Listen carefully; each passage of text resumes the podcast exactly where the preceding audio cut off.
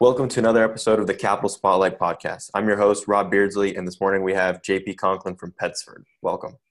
How you doing? I'm doing excellent. How are you? Just living the dream. All right, awesome. Well, to get started, we've got an exciting announcement this morning from the Fed. Um, you want to walk us through your take on it? Yeah, absolutely. So uh, Jay Powell speaking virtually at the Jackson Hole Summit, which I'm still devastated. Another year has gone by where I was not invited. Um, but he came out and said that they are shifting their target inflation. So for, for anybody who's been in the industry for a while, we all just know that two percent has always been the Fed's target inflation level.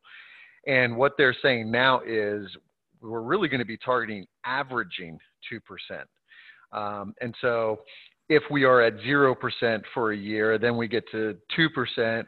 We really need to get to four percent on the far side in order to sort of average two percent over that time. And so the takeaway from the market's perspective is the Fed is going to keep interest rates low for longer. And I think that the market probably was expecting the Fed would not be hiking for three to five years. This probably more likely suggests five, seven, and then on the long end, maybe as long as ten years. Wow, that's a big shift. I think that, I mean, do you think the market responds well to this, or do you think that causes fear of inflation and that once inflation hits, it's hard to stave off and, and it'll cause bigger issues? Yeah, that's a great question. We get that question a lot. I would say that the Fed would love to have an inflation problem right now or anytime soon. Um, we will not have an inflation problem anytime soon. If you go back after the financial crisis, only two quarters separately did we ever even breach two percent inflation over a ten-year window. And that was with all sorts of massive accommodation and with a relatively healthy economy otherwise. We just could not spur inflation. And so I think that the market will respond very favorably to this news. Um, I think stocks will probably go up. I think the yield curve steepens. This this is basically a risk-on move for the market because the Fed will not appear to be the one that's going to sort of cripple the recovery. They're going to stay on the sideline and be as accommodative as possible for as long as any of, of us can really envision. And we will deal with inflation if it ever arises at some point down the road. And I think what the, the Fed keeps in their back pocket when it comes to inflation is they can cut off inflation pretty quickly. If they need to, they can start hiking interest rates aggressively and they can cut it off. What they struggle with is encouraging inflation. And what they're trying to avoid at all costs is deflation. So I think we will be dealing with inflation at some point five plus years from now, but not anytime soon. And it is the least of their worries right now. Definitely in the immediate term, I, I completely agree. W- what about the U S's status as the world's reserve currency? Do you see, uh, to me, that seems like the only issue with our ability to really avoid in- inflation. As long as that's true, we can avoid inflation. Do you see any issues with that as you look around the world? I think that you're right, that that would be probably the biggest risk to that, but it just seems unlikely to me that in the next three to five years that we will suddenly stop becoming the world's reserve currency. Um, I think that sort of transition takes a much longer period of time. And as you look around the world, we are still the world's biggest economy. And that's not going to change over the next couple of years.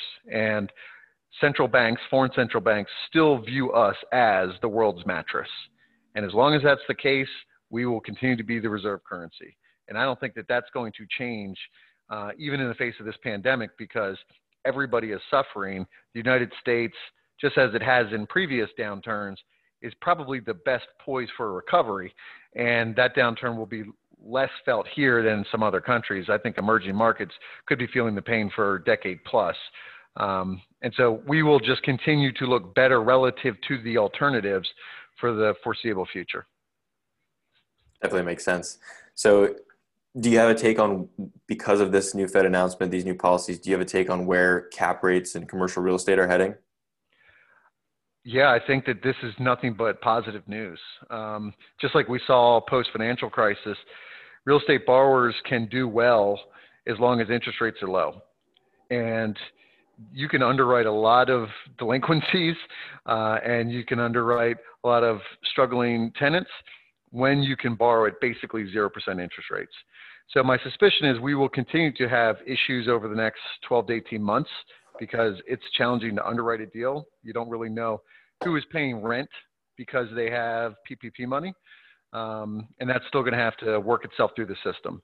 So my suspicion is we probably have a flat to, you know, steadily climbing um, transaction volume for the next twelve to eighteen months.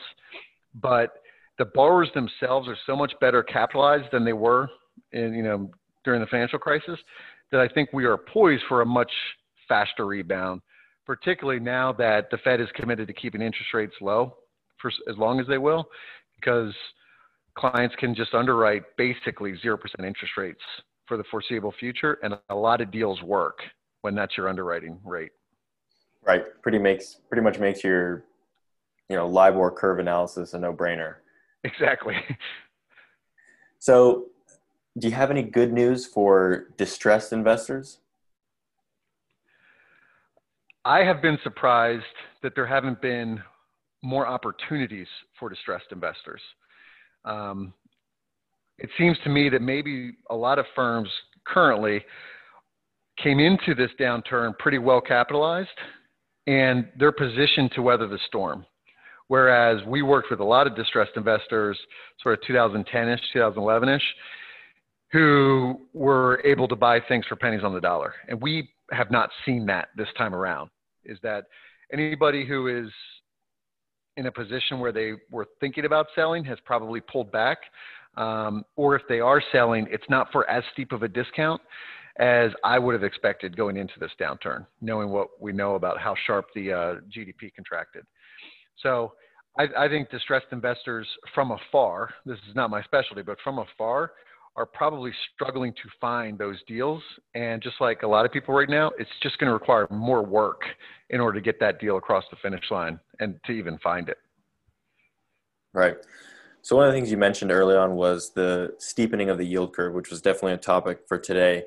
What is, so we've been in a very flat yield curve environment for the last while as we were at the top of the cycle.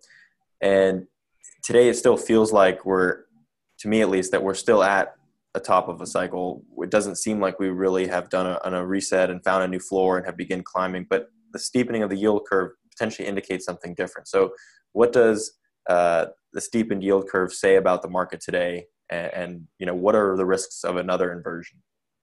Yeah, great question. And, and I think that you've touched on something there, that it might be steepening, but it's still pretty flat relative to where it has been historically. So typically the measure of yield curve steepness is the difference between the two-year treasury and the ten-year treasury.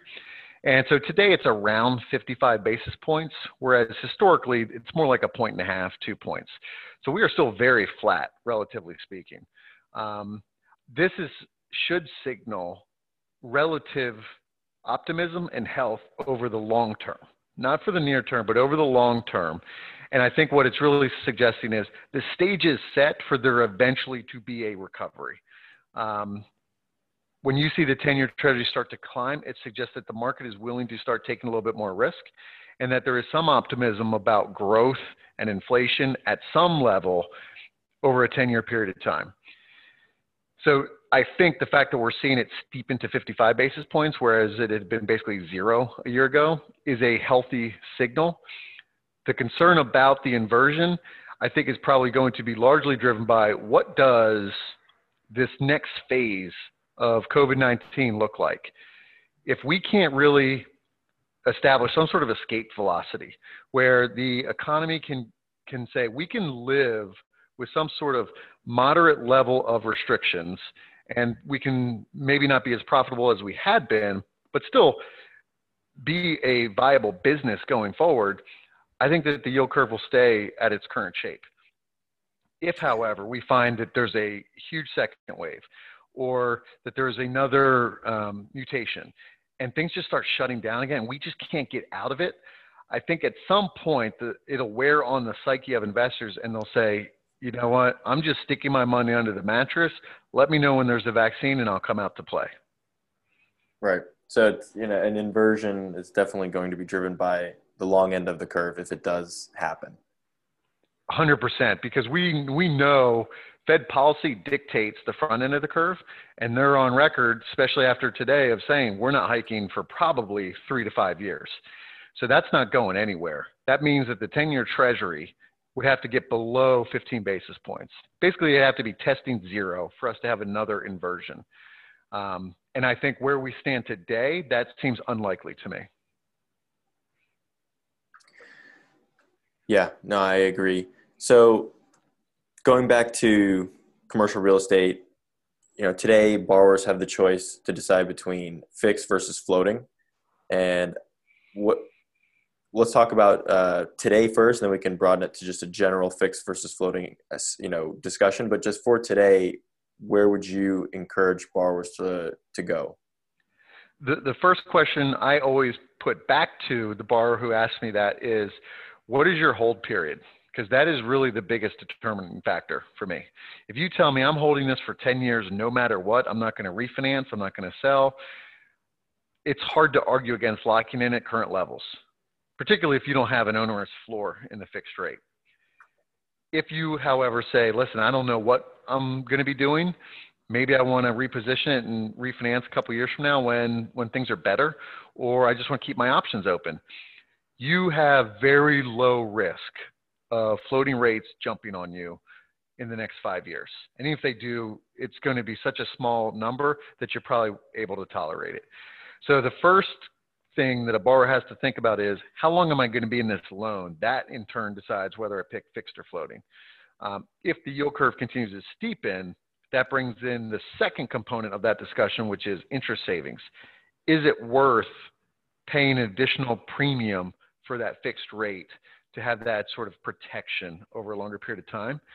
Right now, because the yield curve is so flat, that's not factoring into anyone's decision.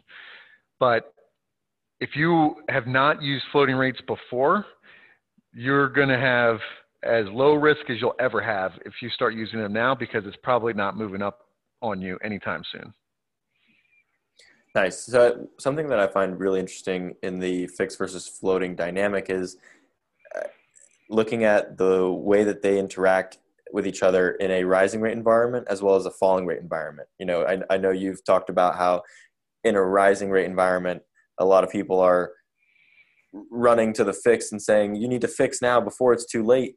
And in the falling rate environment, an interesting dynamic occurs where fixed becomes cheaper than floating um, in the short term, but then as it continues to fall, the floater ends up being better. So it, um, talk about, in a rising rate environment, what happens to both LIBOR and the ten-year, and how that, um, and, you know, how that determines fixed versus floating's attractiveness. Yeah, so I'll start first by saying that when you can lock in below the floating rate and it starts to feel like a no-brainer is usually the worst time to lock in, because the market is saying floating rates are going to be going down. Just be patient and you'll be able to ride them down. And so we had that discussion a lot with borrowers over the last couple of years saying, listen, maybe this time is different. I don't know. I, I'm not great at forecasting stuff. But every other time the yield curve is inverted, floating rates ended up going down significantly and you were better off floating. Conversely, the best time to fix is really right before the Fed starts hiking.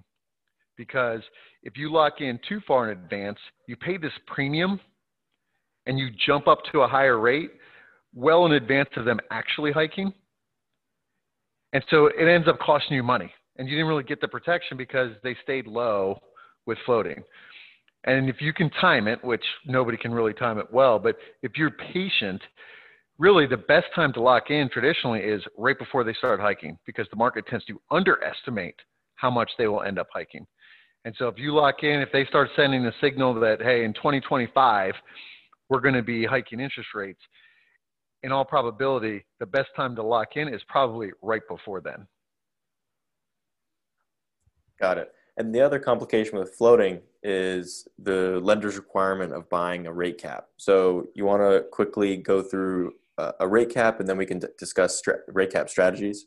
Sure. So uh, an interest rate cap is nothing more than buying an insurance contract. You just want to make sure that your floating rate, usually LIBOR, doesn't get above a certain strike. And frequently lenders will require that a borrower buy that as part of the closing because they just want to know that there is some maximum interest rate that they can underwrite to and feel comfortable that they're going to get paid. So it's a totally reasonable requirement.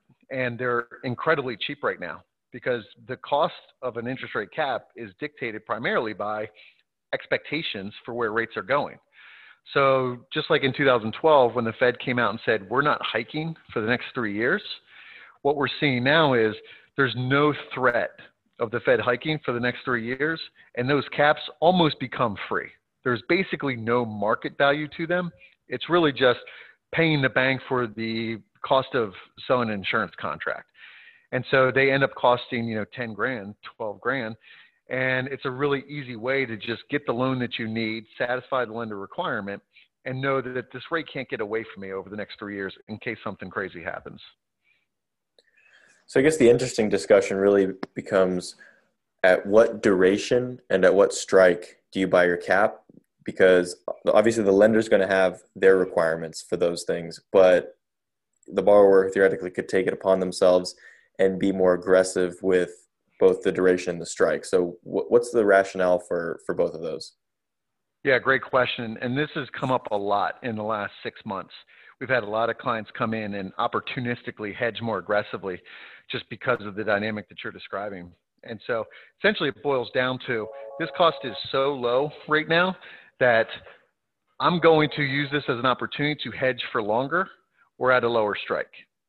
And so normally the primary drivers of an interest rate cap cost are term and strike. I normally buy a three-year cap, but you know what? I'm not sure I'll be out of this loan in three years, and I don't want to have to pay for an interest rate cap in years four or five with an unknown premium. So let me just go ahead and pay an extra five grand, ten grand, and be done with it. Um, or they say, you know what, the lender's requiring a strike on LIBOR at two percent, but I don't think it's getting to two percent, so that's just throwing money away. Let me instead buy a strike at fifty basis points or seventy-five basis points and just protect myself. And I can go back to my investors and say, our rate cannot exceed X for the next three to five years because we took advantage of this and bought a much lower strike cap. Um, we've seen cap prices come down Um, by almost one hundred percent over the last twelve to eighteen months.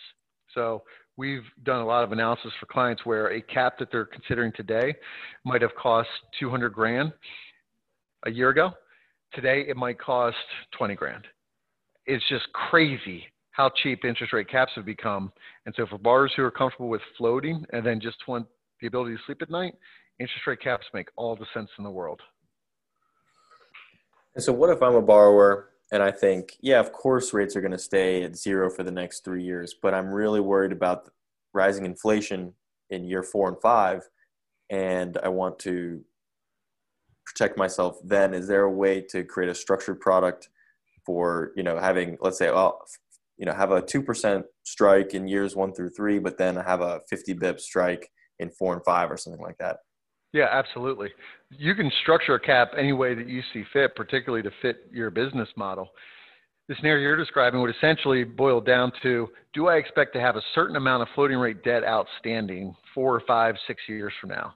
And at re- what rate do I want to hedge that? You can set the strike between now and let's say year four at wherever you want. It's largely irrelevant. So setting it at one percent or two percent probably doesn't change the cost. All the value is wrapped up in years four and five in that scenario. So you can customize that strategy to match whatever underwriting metric you're trying to achieve.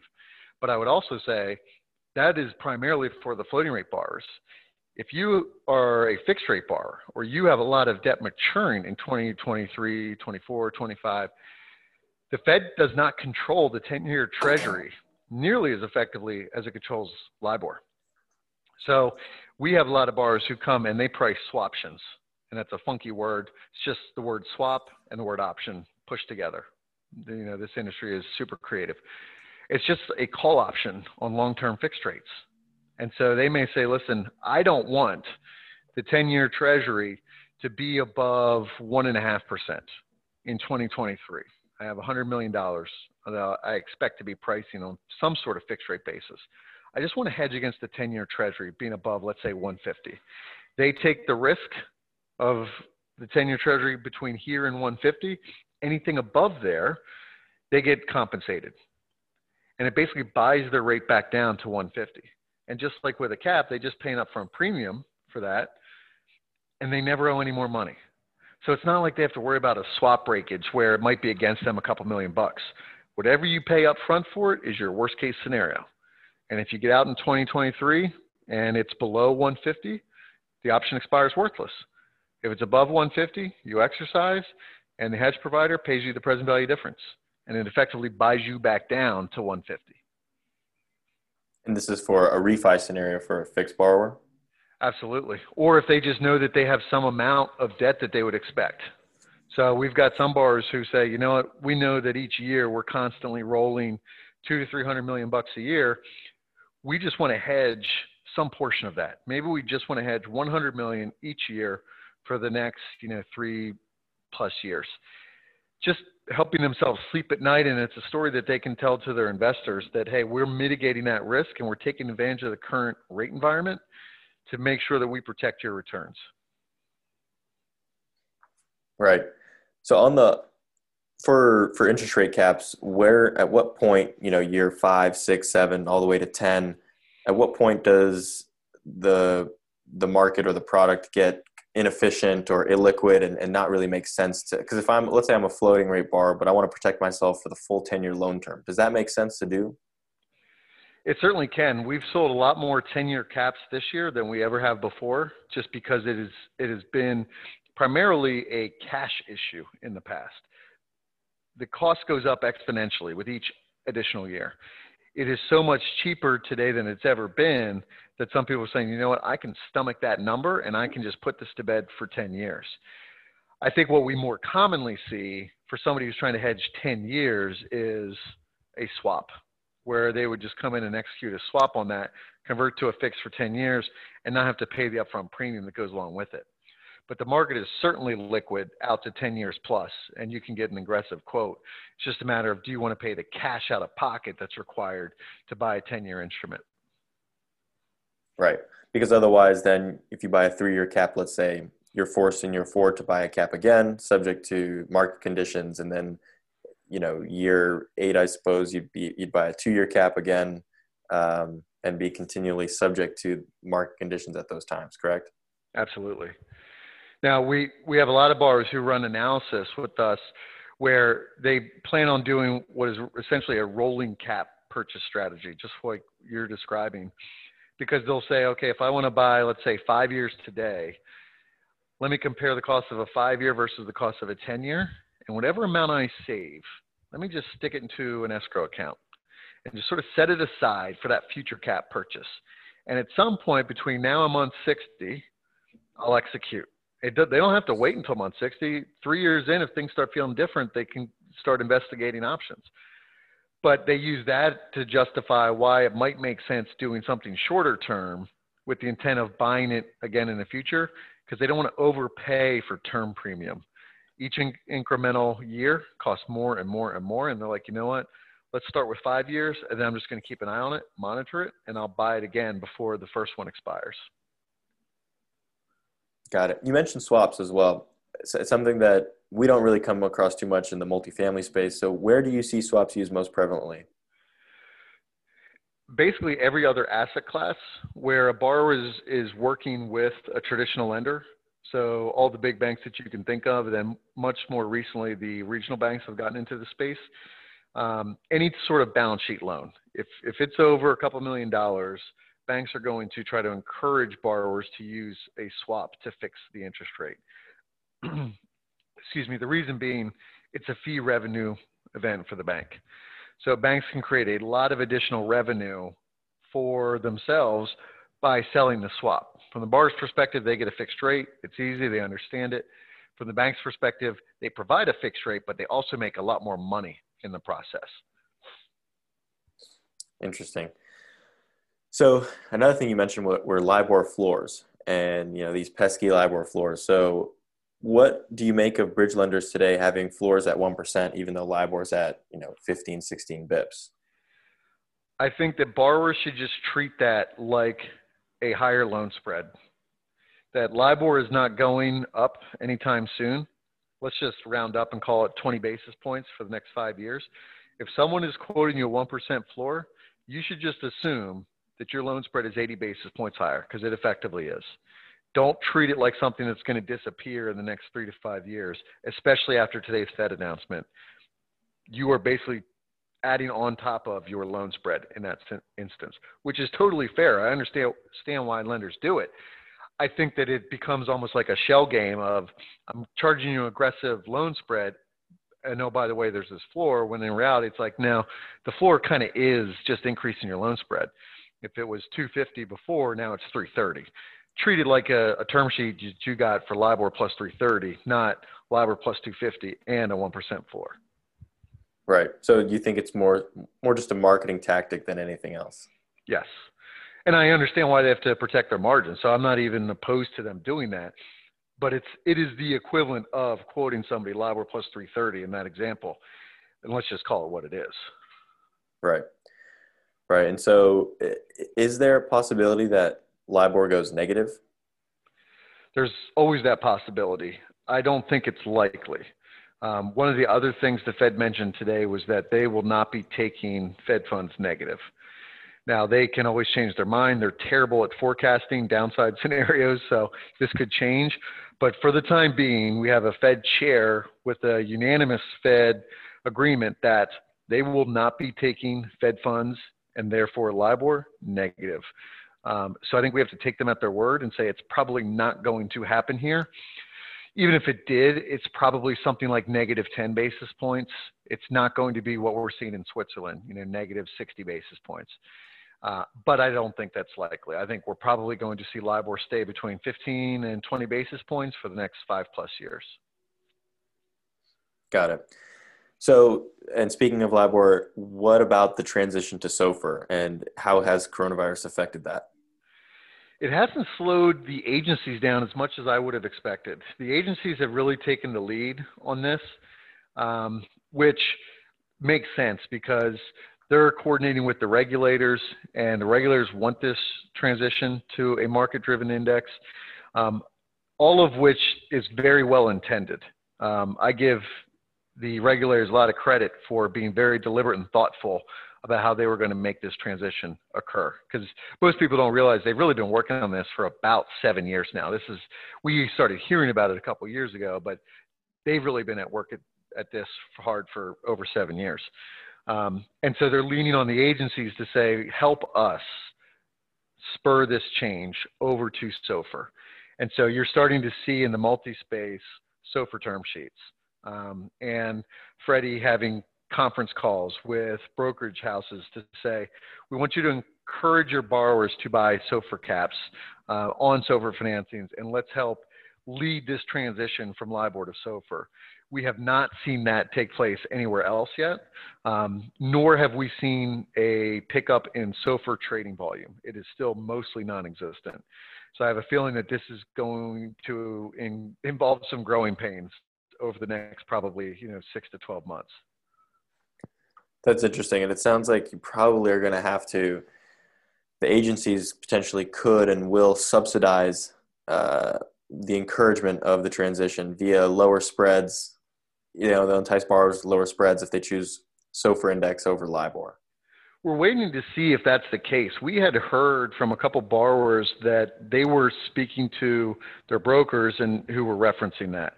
Um, I have not seen a term sheet where Freddie quoted um, a lower loan spread if you chose SOFR, or higher leverage if you chose SOFR. So I don't know that they're definitely going to do that. Um, I think for now, their their primary tactic is just encouraging their partners to say, listen, one way or another, this is happening. On January first, we are out of the LIBOR origination business. We might as well start taking the Band-Aid off now. Um, and so I know that they've been working really hard with cap providers to make sure that cap providers can also provide caps. Um, I've been skeptical at, at a hedge provider's ability to provide a SOFR cap um, just because the market is so illiquid. And so that when the market's illiquid, that just tells me our borrowers pay more. Um, we're seeing premiums for SOFR caps fifty percent to one hundred percent, depending on the structure. Um, But banks are starting to get to a point where they are willing to at least quote SOFR caps, even though nobody has closed one yet on, you know, an agency transaction for multi-deal. Yeah, yeah, we we asked Freddie and uh, for a cheaper spread over SOFR. They said no. So J P, we didn't really have a chance to fully introduce yourself at the beginning, um, and not we haven't really talked about uh, Loan Boss or Pensford. So why don't you you know take a step back, go go through about you know yourself, about your companies, and and share whatever you're looking to share. Sure. So we've worked together um, on the Pensford side. I founded Pensford back in two thousand nine. I spent my career working in interest rate derivatives, primarily with commercial real estate firms. And so we are just an interest rate advisory firm. And primarily, we pay the bills through working with our borrowers on interest rate strategies, selling caps, um, negotiating swaps with lenders, things of that nature. Uh, and then last year, we launched a software company designed specifically for the debt component of commercial real estate operations. It just seemed like there were so many options when it came to um, accounting or property management or lease management or investor distribution. And there was this really large gap in the market that would address just the debt component of real estate, which, as everybody who is listening knows, is an enormously important aspect. And I think part of the reason for that is that it's a pretty complex part of the transaction, and it's constantly changing. And so we always have to update like cash flows or go get a new forward curve, or what does the market say, you know, ten-year treasury is going to be three years from now if I'm looking at an ARM. Loan Boss puts all that into one place so that borrowers don't have to run those calculations anymore. And it centralizes and streamlines everything, whether it's a calculation or a cash flow or the documents, in one warehouse so that you can access it instantly from your computer and have the numbers at your fingertips, uh, rather than starting from scratch over and over and over again. And so, for example, the most commonly used feature of Loan Boss is the fact that prepayment calculations, whether it's defeasance or yield maintenance, spread maintenance, any of that stuff, it's automatically calculated for you constantly, and it's always live. So you don't have to go online to a calculator like Pensford's defeasance calculator and build it from scratch every month. You just have it. And if you're like, hey, I'm ninety days out from our closing, or I want to see what my prepayment penalties look like at year end, all you do is click a button, change the date, and it tells you, here's what the market is projecting your prepayment penalty to be, twelve thirty-one. I just feel like there was this huge opportunity for us to make this part of real estate catch up to the rest of the industry. And so we've had some pretty explosive growth over the last year. We just launched about a year ago. Um, and really excited about the opportunities of where we're headed with this. Yeah, congrats on that. That sounds really exciting. So to uh, to wrap it up, let uh, you know let listeners know where to go to learn more about Pensford. Um, you know, sign up for the newsletter, um, learn more about Loan Boss. Yeah, absolutely. So Pensford is just pensford dot com. Uh, I put out a weekly newsletter Monday mornings, just my thoughts on interest rate markets in general. Um, and then I'll highlight if I think like a swaption might make sense. Usually just my take on what, what data has come out. It'd be things like the, the Fed meeting this week, what might be on the horizon that we need to pay attention to, and sort of what risks that we should be cognizant of. Uh, and then Loan Boss is just simply loan boss dot com as well. And you can go there and you can see a demo and you can see videos on uh, some of the functionality that goes along with it. So I appreciate you having me on. It's always great talking to you. Yeah, good deal. Pleasure having you on. Really appreciate your time. Um, look forward to speaking with you soon. Absolutely. Thank you, man.